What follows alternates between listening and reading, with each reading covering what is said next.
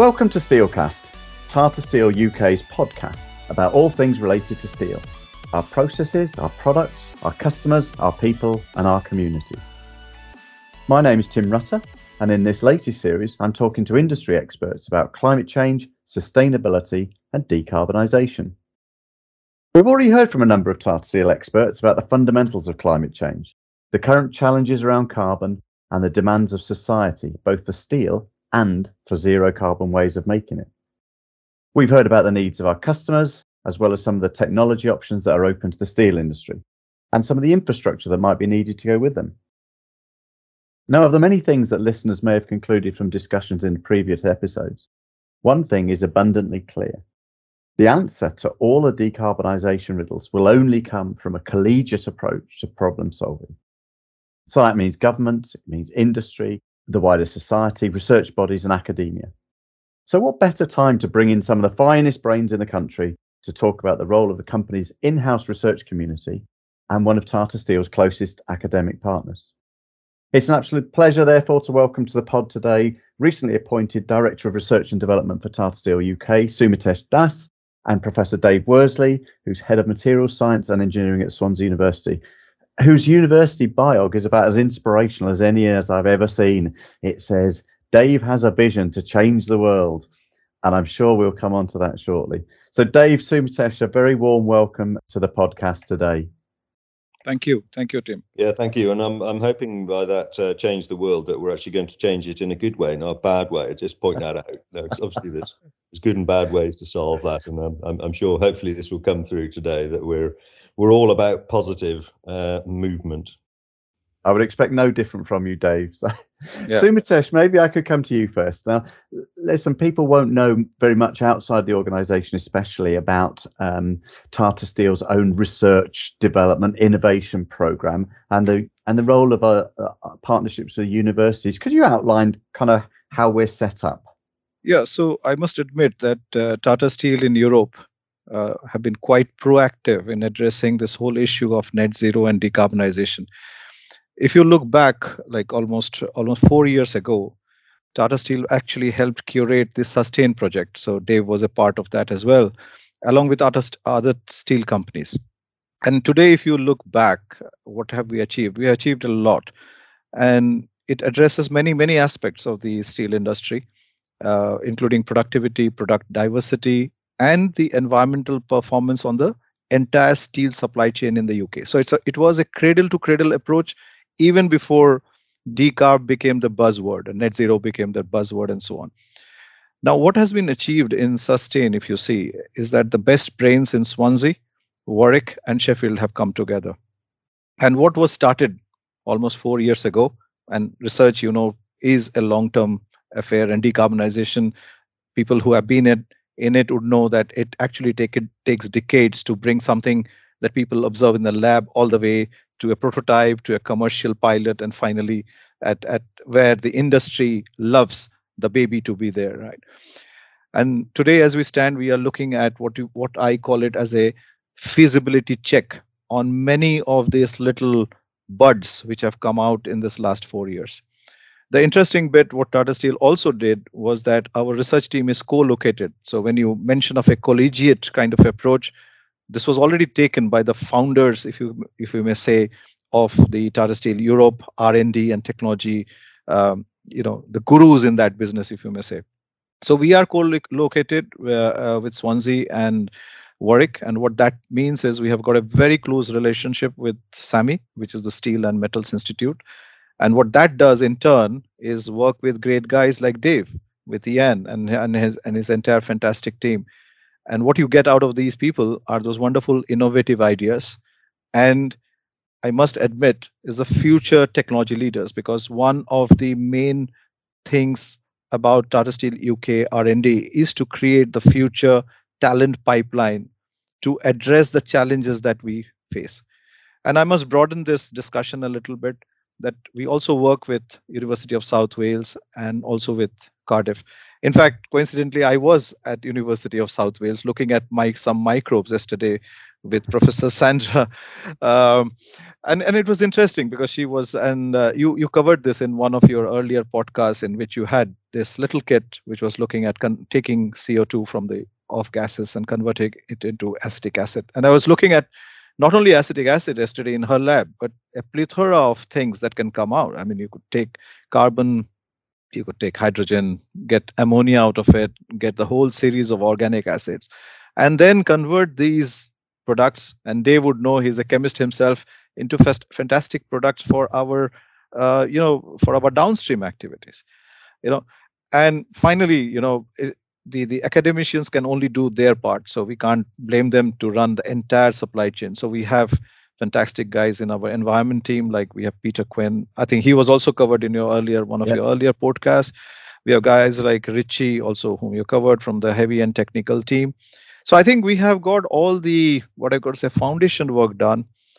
It's a great challenge but it's also a fantastic opportunity for you know the combined what i would say the academia industry and also the startup ecosystem. I keep on emphasizing this very much that you need that MSME sector to hmm. to to build up. So maybe I've gone on for a little longer. No, no, I no, think I could give you a perspective of where we stand. It's a really good uh, uh, overview, Sumitesh, and it's interesting, isn't it? Because I think you know you don't go back maybe too far, and people might imagine that a company like Tata Steel's research and development facility would be looking at you know, metallurgy and crystallography and new products and and and crash performance and so forth.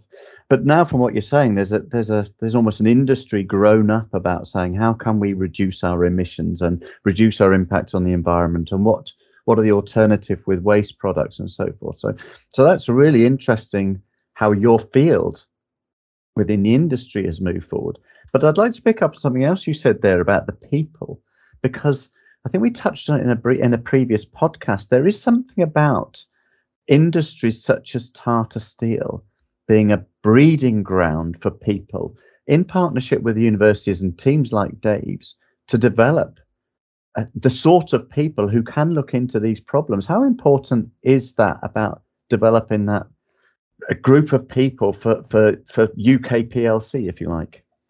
So, uh, Tim, if you look at the ethos of Tata. It has always been about people. And more so, if not in the past, we have to create future technology leaders.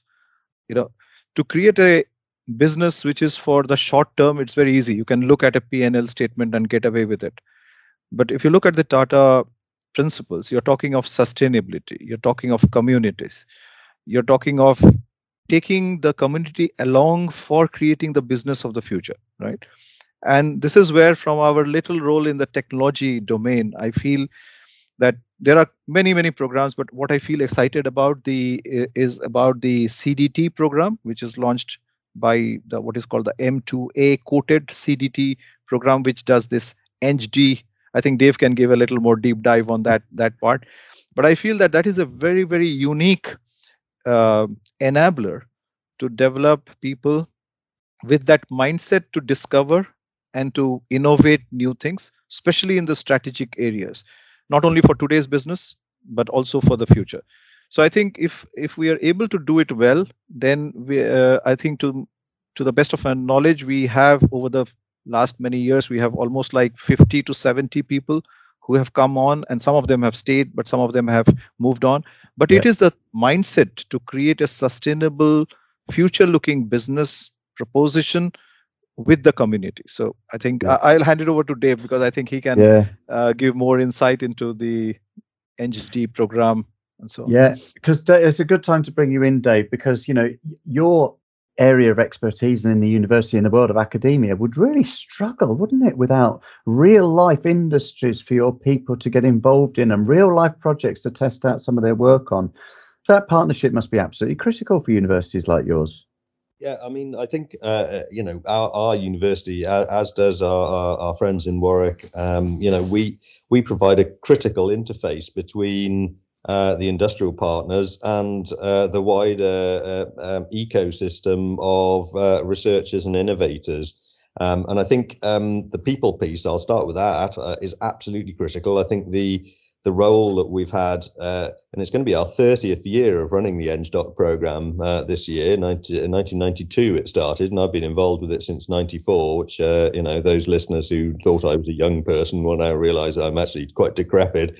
Uh, but the the exciting thing about that is that so many of the innovators that are in our teams, both in the university sector and in industry, have actually come through that uh, route for training and and they learnt their research skills, um, you know, together, and they still work together as a community now uh, in in their workplace. Uh, and I think that uh, that element of the uh, industrial engagement is really really attractive to. Uh, a range of uh, of researchers, people, people like myself. You know, I've always worked with industry partners, and I did my PhD with with ICI when it existed, and then a postdoc with Johnson Matthey, um, and then you know I suddenly discovered you know, steel uh, years after I should have discovered it because I'm actually from West Wales uh, originally. But uh, suddenly I got really excited about it. And we've created, I think, a, an extremely uh, vibrant ecosystem that has this industrial, um, academic, uh, and a real practical delivery system. It's really great to hear, hear Sumitesh talking about our friends in, in South Wales University, because equally, you know, uh, a lot of times people are working on their own. Uh, and what we try to do is create these kind of communities of groupings working together. And certainly as we move forward, uh, we're looking at how the best of our practical delivery vehicles in, in the Welsh universities can link together uh, uh, and hook out into their counterparts worldwide to pull in ideas uh, so that we can accelerate our, our transitionary process. And I think one of the things that's really, really exciting about the steel industry, and people don't necessarily think about it in this way, is it is always very innovative. You know, the, the number of steel grades that exist now that didn't exist 20 years ago, something like 75% of the steel grades didn't exist. You know, that's that's that's innovation because it's actually turning someone's idea into a thing. And actually you know in in key areas like uh, automotive and construction and packaging you know uh, those are absolutely underpinned by steel products. Uh, and um, in in other work that we're, we're we're looking at in the net zero transition you you have all of the opportunities then that that Sumitesh mentioned about converting you know some some problem into a solution right? And and the work that south wales are doing to make uh, chemical precursors from from carbon dioxide it's amazing and brilliant and very very practical and very very doable. And and in the same way we can look at things like uh, heat energy from the from the works. Uh, and we're doing projects both in in Port Talbot, Shotton and Trostre on this to recover uh, heat energy so that you can use it to heat your building. Because actually, yeah. you know, if you've already made the heat, why would you bother getting some more gas from, uh, you know, various sources, uh, you know, to make uh, make heat in your in your building? Why not use the heat that's there? And and and just as a as an illustrator for people who are listening, uh, the Port Talbot Works. Um, produces enough heat that we could uh, we could heat about 500,000 properties homes yeah and that, mm. that's that's huge. I mean, there's only 200,000, 240,000 people live in sort of Swansea, Neath Talbot area, so it's really, really significant. Um, and it's integrating all those ideas into a whole system that then produces our, you know, net zero society uh, and maintains steel production and grows it into new areas, keeping all the high value jobs but also giving a real value back to the community in terms of not having to rely on gas, for example, for heating your heating your home. Yeah, and whilst you know the main thread of this podcast series is about a bit been about decarbonising the steel industry, and people might think of the big technology changes that might be required to do so. There's a huge amount more than that, as you've just been explaining there, and I'm sure the solutions to some of those are not quite as straightforward as as, as plugging a pipe into the steelworks at one end and into your house at the other. And but that's what you know you guys on both sides of the fence are are here to help us with. The interesting thing I was thinking when Sumitesh was talking about that huge range of universities that we partner up with, and I guess this is for, for both of you. Some people might say, well, you know, on Tata Steel outsourcing their R and D to universities, you know, what is that relationship? What what do each party bring to the to the game uh, from the academic side and, and, and in house? How does that work together? So you, you want me to go first, Dave? Uh, yeah, that's fine. Uh, I've got some very strong views, as you know. So uh, you know, okay. listen, listen, to yours, so, and I'll say mine, and I think right. they'll align. Okay, so so Tim, what happens is that uh, we operate uh, what is called as a product or a process pipeline. So so you you think of a product and you say or, or, or a process, and you say, well, how much time is it going to you know take to go to the end point? So sometimes in what you do inside R&D would be something which are which is called at a high TRL level, that is which is quite close to implementation. At the same time, uh, people have are bubbling with ideas so both at the academic side and so on. So what we do is we we co-create the program. So co-creation of the research and technology program is very important. So what we do is we don't we don't look at this as a outsourcing or insourcing but what we see is we are all partners and co-creators of that program so for example i would just go back to say the uh, the the issue of capturing co2 and converting into acetic acid so there is one program which underwent at the University of South Wales. So from there, it, it migrated into a pilot scale. And today we are trying to think how to make it even bigger to take it to a demonstration scale. If you look at something like, for example, the uh, the waste to wealth kind of a thing, so we have got sludges, we have got slimes, uh, like what Dave mentioned about this heat capturing uh, magic formula, right? So if you want to take it to the next level, the, the researchers and the technologists in the plant need to understand what is the magic formula, right? Mm. And hmm. then work out the techno commercial part of the issue along with the, with the with the correct business and then put it in. So it is a kind of pass on the baton from a lower trl level which is like you would say 1 to 3 1 to 4 and then you have the valley of death where you are actually working with different uh, partners trying to reduce the risk, but at the same time get the investment. And then you come to the big industries like Tata's who say, well, now it has caused the valley of death and the baby is now ready to be nurtured and taking forward. So I think it's a pipeline that we look look for.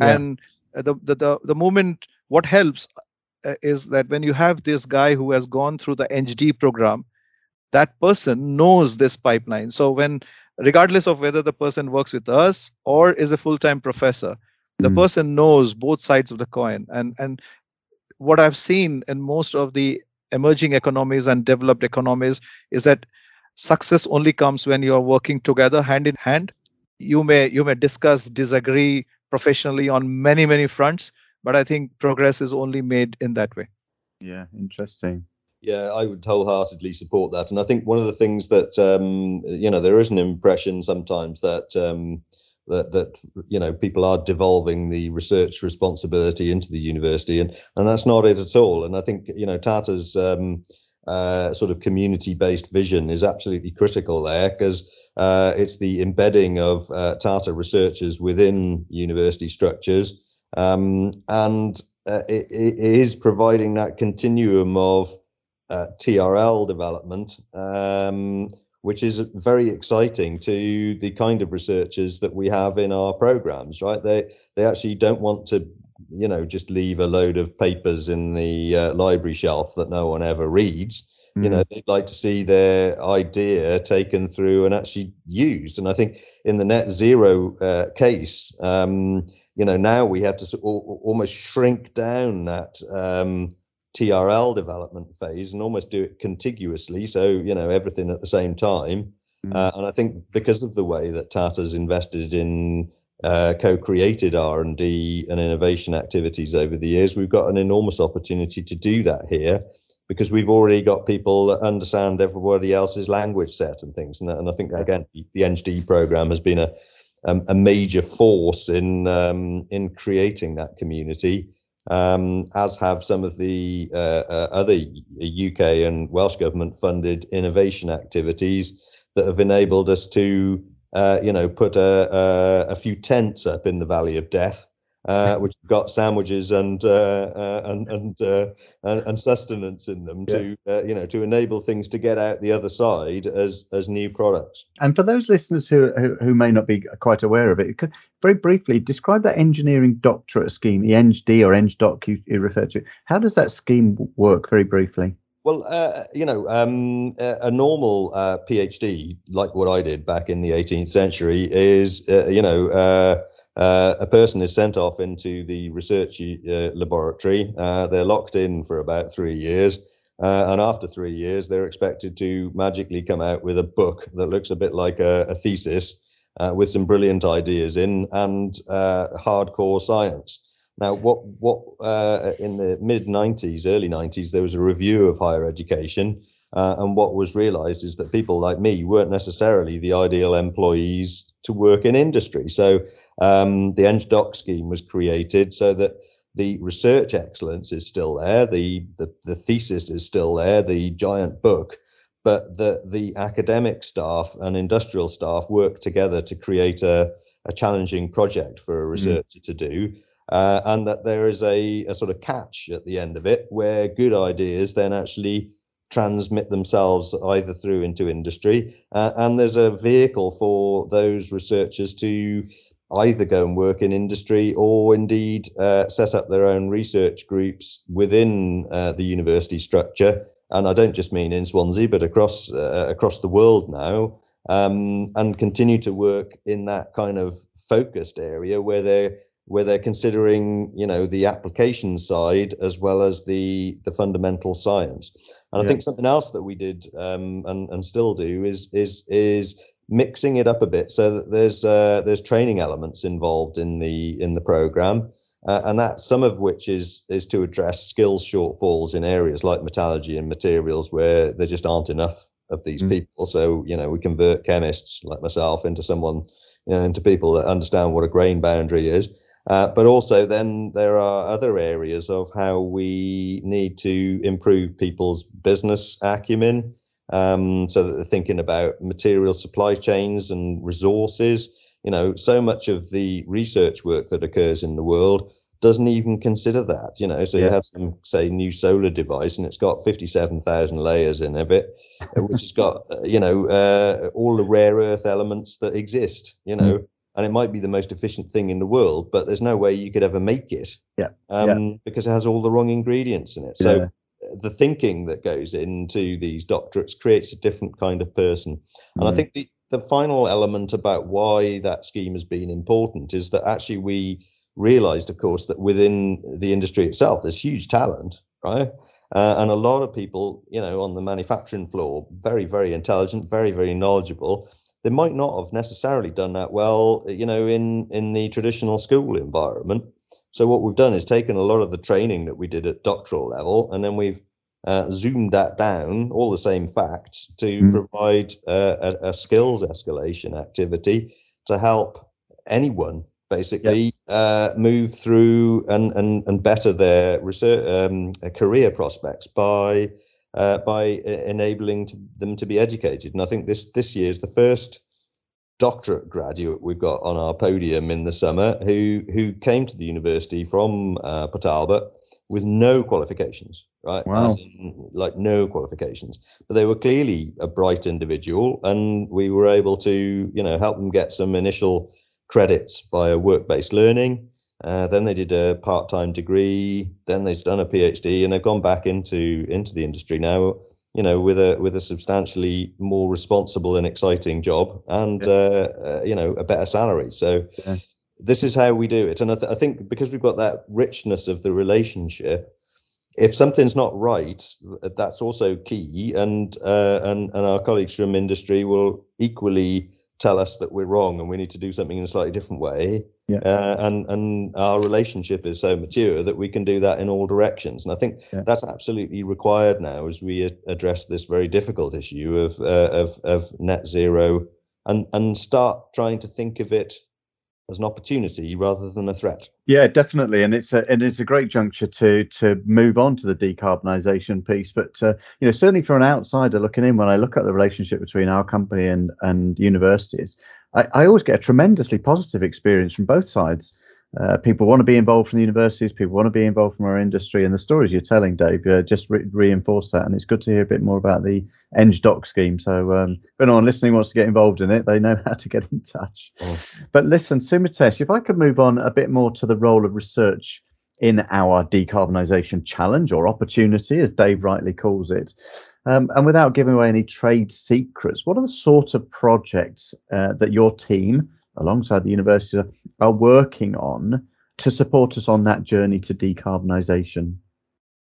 Yeah, so Tim, uh, you know, so when you look at decarbonization or sustainability or circular economy, net zero, these have become like big buzzwords, right? Yeah. So so it takes a bit of time to actually deep dive and then carve out themes which can relate to the business of today as well as to the business of future so that you are relevant on on, on the time scale and that is what we have been doing along with uh, swansea along with warwick uh, with sheffield and now moving on also to university of south wales a bit of bit at cardiff and also with imperial.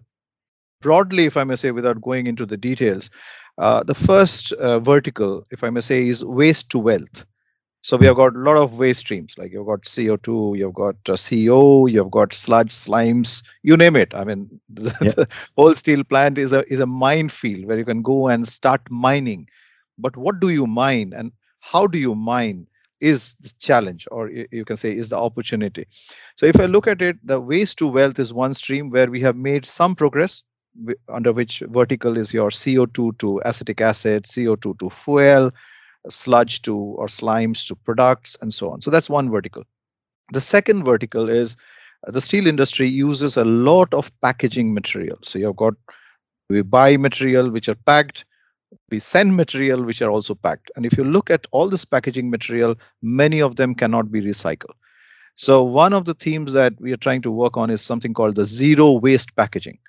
And so so that means we try to work with using biofilms you try to do advanced coatings which can be uh, you know which can be put to to to earth at the end of the life cycle and then it can you know you have bacteria or microbes eating them up and so on.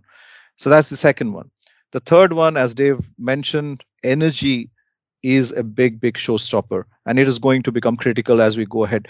So how do we bring down the energy consumption? You know at different points in the production life cycle. This may not look like a big blockbuster, but believe me, this has got so many plots underneath that if you add all of them up, you know, it's it's a big blockbuster if you can get it right. And that is where I see, you know, a lot of these little innovations happening around the little labs. And my challenge, you know, is how to bring these diff- different actors together so that you can have a great Shakespearean play so so the difficulty is to bring all these minds together to give what i always keep on saying is you know the, the mantra is the three c's. First c is to connect up. So i connect with dave and, and so on and so forth. The second c is collaborate. And the third c is commercialize. So if yeah. you can get all these three c's embedded in the actor's mind you can actually make that work. So that was my third one on C. The fourth one, sorry, third one on lower energy consumption. The fourth one is renewables. We are working with uh, specific on PV technologies to see if we can charge cars, the, the hydrogen economy and, and fuel cells and so on. Fantastic work going on in the Baglan Park with the SERC team over there and so on. The last one, but not the least, is the product life cycle management. And this is where I think the, the next generation who are more digitally savvy they can actually create the dfma tools as they say the digital interventions which can actually educate the society that do you need to extend the life of that product? Can you recycle it? Can you repurpose it? Can you reuse it so we as r&d folks can only go a certain bit like as technologists but there is a big societal connect that can be driven by the digital interventions. You know how do you say that look uh, you recycle it in this way or somebody says well don't recycle it this year you can recycle it next year because there is still life in that product and so on. So these were my five uh, uh five things how i devolute or deconvolute the you know the big band of decarbonization. yeah. Yeah, and of course, there's more traditional pieces in there. I know we've talked before on the podcast about increasing scrap ratios in the yeah, steel plant, course, which yeah. is more traditional stuff, but also has a massive impact. And you know, the conversation we're having now is is really saying let's not get hung up on the big technology solution, although that would make a massive change, because there's a whole gamut of other things out there, but they're already working on that, that are much more holistic in terms of uh, the impact of the material on society and the opportunities. And that's, you know, it's really good to hear. Loved your three C's, Sumitesh, there, and and it reminds me that that connect and collaborate piece, and and maybe this might be one for you, Dave, because in recent years there had been a whole heap of organisations with acronyms that are too long to. So you mentioned sustain earlier, Sumitesh. You mentioned specific. I know there's SWIC, there's Switch, there's COACE.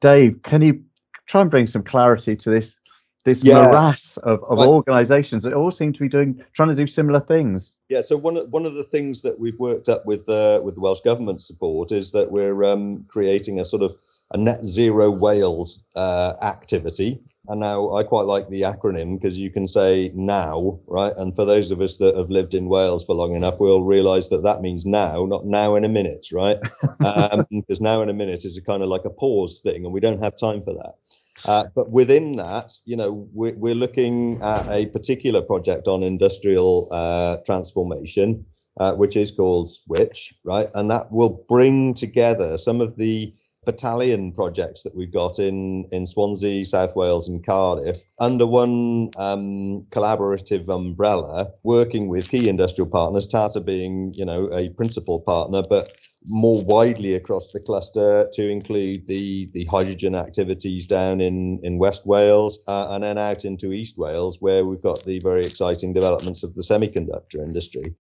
All of those folks need to transition to a net zero way of operating. And at the same time, the interconnects are there between um, all of the people that work in those organizations and their communities which means that we need to address the um, heating and cooling of buildings and the uh, the transport issue. Uh, I mean, I think for the, for the Welsh government, key is is is creating this just transition, and and I quite like the uh, term that they use where no one is left behind because I think of that both literally and metaphorically, you know, because actually, you know, uh, metaphorically, you might leave communities behind, but if you're talking about public transport, you might literally leave someone behind if you haven't got it organized correctly. So I, th- I think there's this, uh, there's just a brilliant opportunity now to bring together a lot of different cogs from the machinery of what has been, in particular, supported by the European Union over the last uh, decade and a half, probably uh, and and uh, focus that attention into the net zero uh, opportunity, and get the sensation from community interaction that we're actually bringing everyone with us. Right, this isn't an elitist uh, approach where you know if you can afford to buy a Tesla, you can have an electric car, and mm. uh, you know if you can't afford to buy one, well, there we are, tough. This is about bringing everyone along, and, and the steel industry is absolutely embedded in that because everything that we will need for the net zero uh, transition is either made of or by things that are steel based.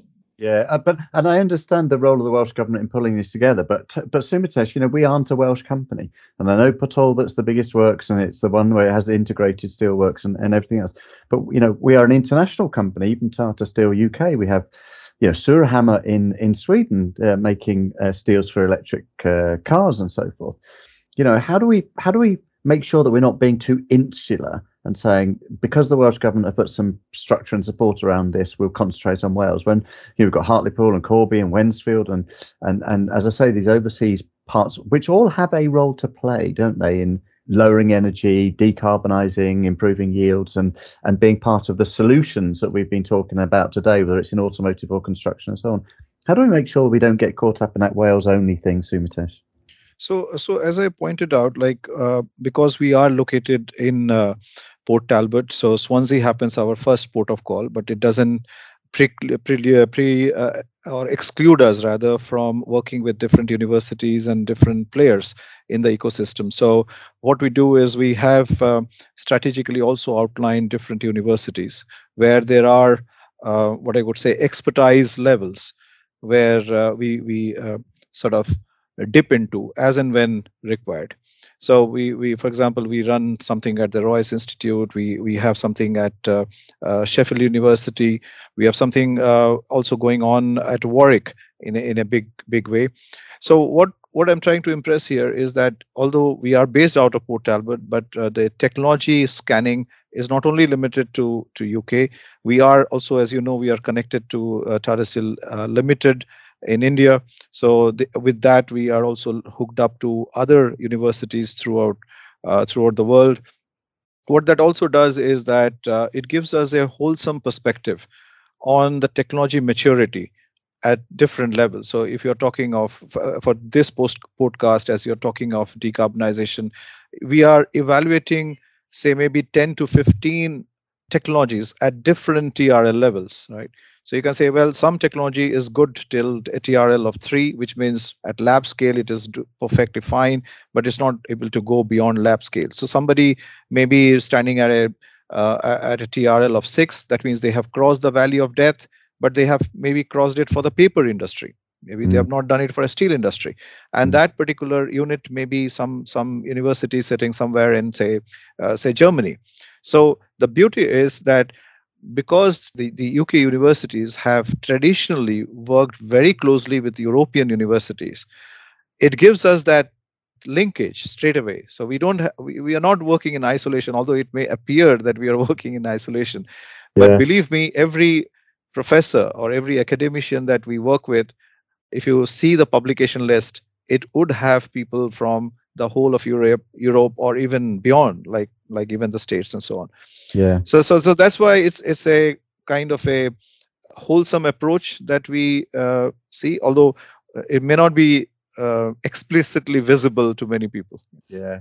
Yeah, if I might say as well, I think the the internationalization element is how we make something unexpected happen. Uh, you know, because if we only talk to the same people that we've always talked to, we'll get the same solutions that we've always thought we were going to get, right? And and I think one of the exciting things about the work with Tata Steel in solar powered buildings and so on has been that we've um, had a a global partnership um, with eight of the main Indian uh, research institutes, Oxford, Cambridge, and Imperial uh, in the UK, and um, that spun out into activities in other uh, developing economies like Mexico uh, and across into Eastern Europe with with some work in Kazakhstan. Uh, and and and and the key thing is that these sparks and interrelationships happen because of the people who are involved, right? Because actually, you know, it's the network of people that are connected. You know, didn't suddenly start working in uh, in Mexico because uh, someone wanted a trip to to, to Cancun. Yeah. Uh, it was it, it, was that there was a group there that were working on something particularly interesting and around screen printing. We thought, well, you know, that's that's a you know a, a bright set of people. Let's let's connect up with them. And I think the really exciting thing about working with Tata as a group is that is that they are a global group, uh, and therefore one can have the idea that innovation and training and things that we're doing in in the UK could actually have an impact globally. And I think, you know, when I think about net zero and decarbonisation, um, in reality, the globe probably doesn't really bother now whether Britain decarbonises entirely or not, because the big emitters in the future are going to be not Britain, right? Mm. So, yeah. uh, you know, what's really exciting for the future of the planet is what we do here now in a, in our UK uh, operations and European operations. If we get it right, you know, when India wants to transition its steel industry over, uh, recognizing that a lot of the steel works are newer than ours, you know, they they they can take all of the learning points, and we can have a a, a global impact from the work yeah. that's gone on, which ultimately is what we need for our future generations, because uh, you know, uh, they are still going to be in a global economy, and, and climate change is not something that affects only one country. No, it's fascinating the discussion we've been having today about you know how the focus from your perspectives, especially, is very much on that that holistic nature. And you know, we talked in previous podcasts about steel being part of the solution, and I think uh, one of our guests said, you know, if we didn't have steel, we'd have to invent it in order for the world to become net zero and decarbonize. And I know it's um, we are going to get on briefly uh, in a moment to the steel making technologies because I think there's some big questions that hopefully you guys will help help to answer. But in that sort of global, holistic perspective, Dave, Dave it's good timing because you've just won an award, I think, a, a Queen's Industry Award uh, yeah, for your work with the Queen's Anniversary Prize. Yes, yeah. um, um, and it's the you know it's it, it, it, we we did get one in 1998, uh, working with as it was then British Steel, um, and that was for sort of training and skills linked to the ENGDOC program that we've mentioned. But this one I'm very uh, excited about because it's actually in recognition for the work that Tata and the universities have done collaboratively in in new kinds of solar energy product and the concept of a building as a power station. So, you know, uh, traditionally, the more buildings that we make, uh, the more power stations we have to make. Um, but because of the way that we can integrate uh, technology, particularly into steel and glass intensive buildings, um, you can have a situation where the more buildings you make, the less power stations you need. And I think, you know, at the current time, that's probably you know something that we we all need to do a lot more of. Yeah and certainly uh, and, it's not just the but it's not just the technology and, and, the impact on climate change dave. One of the most exciting things i think about this is the opportunity to bring people out of fuel poverty. Yes. Yeah and, and so you know in in the work that was recognized obviously um, in in the uk we've worked with tata on some um, social housing projects with with third parties like daiwa house and and uh, produced, uh, you know, housing for um, people who would traditionally be in fuel poverty, who are now not going to be in fuel poverty because those those houses are energy positive. But across the world, uh, literally as we speak, uh, two hours north of Mumbai, uh, some of Sumitesh's colleagues from Nest-In, another Tata business, with Tata Cleantech uh, Capital, are putting together a, a version of our active classroom um, which is uh, sourced by local supply chains in, in India, with the exception of the, the photovoltaic roofing, which has come from from our friends in South Wales, right? So this sort of thing can really change lives uh, because you're bringing you know energy to communities potentially who either in our case in the UK can't afford it or in some cases in in in rural uh, parts of the world which have no grid connection um, yeah. You know, there are only other choices to use sort of diesel generation and so on. Mm-hmm. Um, uh, and, and in so many of those parts of the world, they have really good, uh, better than we have 4G. Just just saying, uh, but but you know they have to charge their uh, communication devices up using you know uh, diesel generation, and that's that's nuts. Particularly yeah. when uh, you know in those parts of the world uh, the sunshine levels are probably three times what we have in in sunny South Wales. Yeah, yeah, and it is a great story, and it's another example of steel being part of the solution. And I'm very conscious of time because uh, there's a couple of other things I want to pick up on, and one I promised to come back to was this technology change. And I know certainly within the steel industry, there's a big debate about you know, is it blast furnaces? Is it HIsarna? Is it electric arc furnace? It, it, it, you know, we're going to go down a DR, right, direct reduced iron route. But Sumitesh, I wonder if I can come on to you about uh, about that. And there's a few questions that that people will be asking, and I'm sure there's a role for R and D in in moving this forward. People say that if we move to an electric arc furnace technology, that there's certain grades that we wouldn't be able to make for some automotive or packaging uh, have been mentioned uh, products. Now, A, is that true? And, and B, what work is going on in the background to to work with that technology of electric arcs that may mean that those products are available in the future? Yeah. So Tim, uh, as a R&D person, uh, just like the doctors, you'd never say die, right? Yeah. so I, I would never say that it is not possible. So it is the it is the very act of something not being possible that drives R&D and drives technology. I guess i guess that is something if we are not subscribed onto that then we are not r&d folks let's put it this way. So let's look at what is the state of the art. So the state of the art says that if you have got a route which is scrap based and the EAF based then two verticals are difficult to achieve or challenges and one of them is the high end uh, what you call the exterior nice and cool looking automotive full grades. finish, yeah. A full finish grade. And the other one is the two piece cans where you can actually literally draw the cans like a beer can and so on. And these have been the challenges uh, for, for many, many of the uh, steel makers. But what is the shift? We suddenly see that everyone has to decarbonize in one way or the other. And what that is leading to is people are now putting triple amount of effort to find out solutions.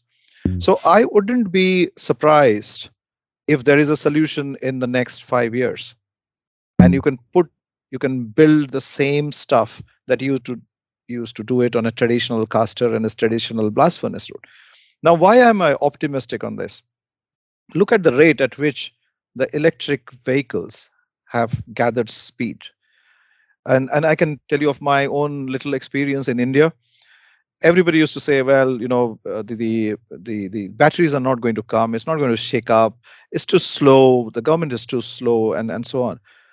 If you look at a city like Pune, the electric vehicles have come into Pune. They have built up an infrastructure for charging and and you can see this rate of change is mind-boggling and i'm sure the same thing is going to happen in this scrap and EAF route as well similarly about autonomous vehicles and all so we have to be in it otherwise the rate at rate of change is going to uh, exceed us and we are going to be left napping so i would not be so much uh, bothered about saying what is there in the past with these technologies i feel these are opportunities in which we can look into building up the next set, whatever the, the route of processing is. And that has always been the history of iron and steel, right?